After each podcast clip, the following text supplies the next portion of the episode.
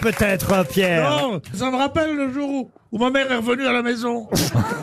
J'avais déjà 7 ans, je la connaissais pas. Enfin, je peux vous emmerder. Je peux pas vous emmerder avec ça.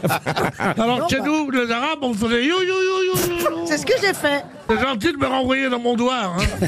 Vous êtes arabe, vous, monsieur Bénichou. Moi, alors. je dis ce qu'on veut pourvu qu'on me paye.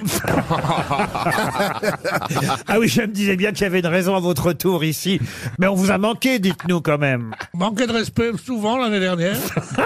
Mais maintenant, ça va. Ouais. Ça va, non, non. Vous êtes content de voir Stevie, le petit Stevie Boulet Bah, c'est mon fils. Oh. Pas très spirituel, mais c'est mon fils.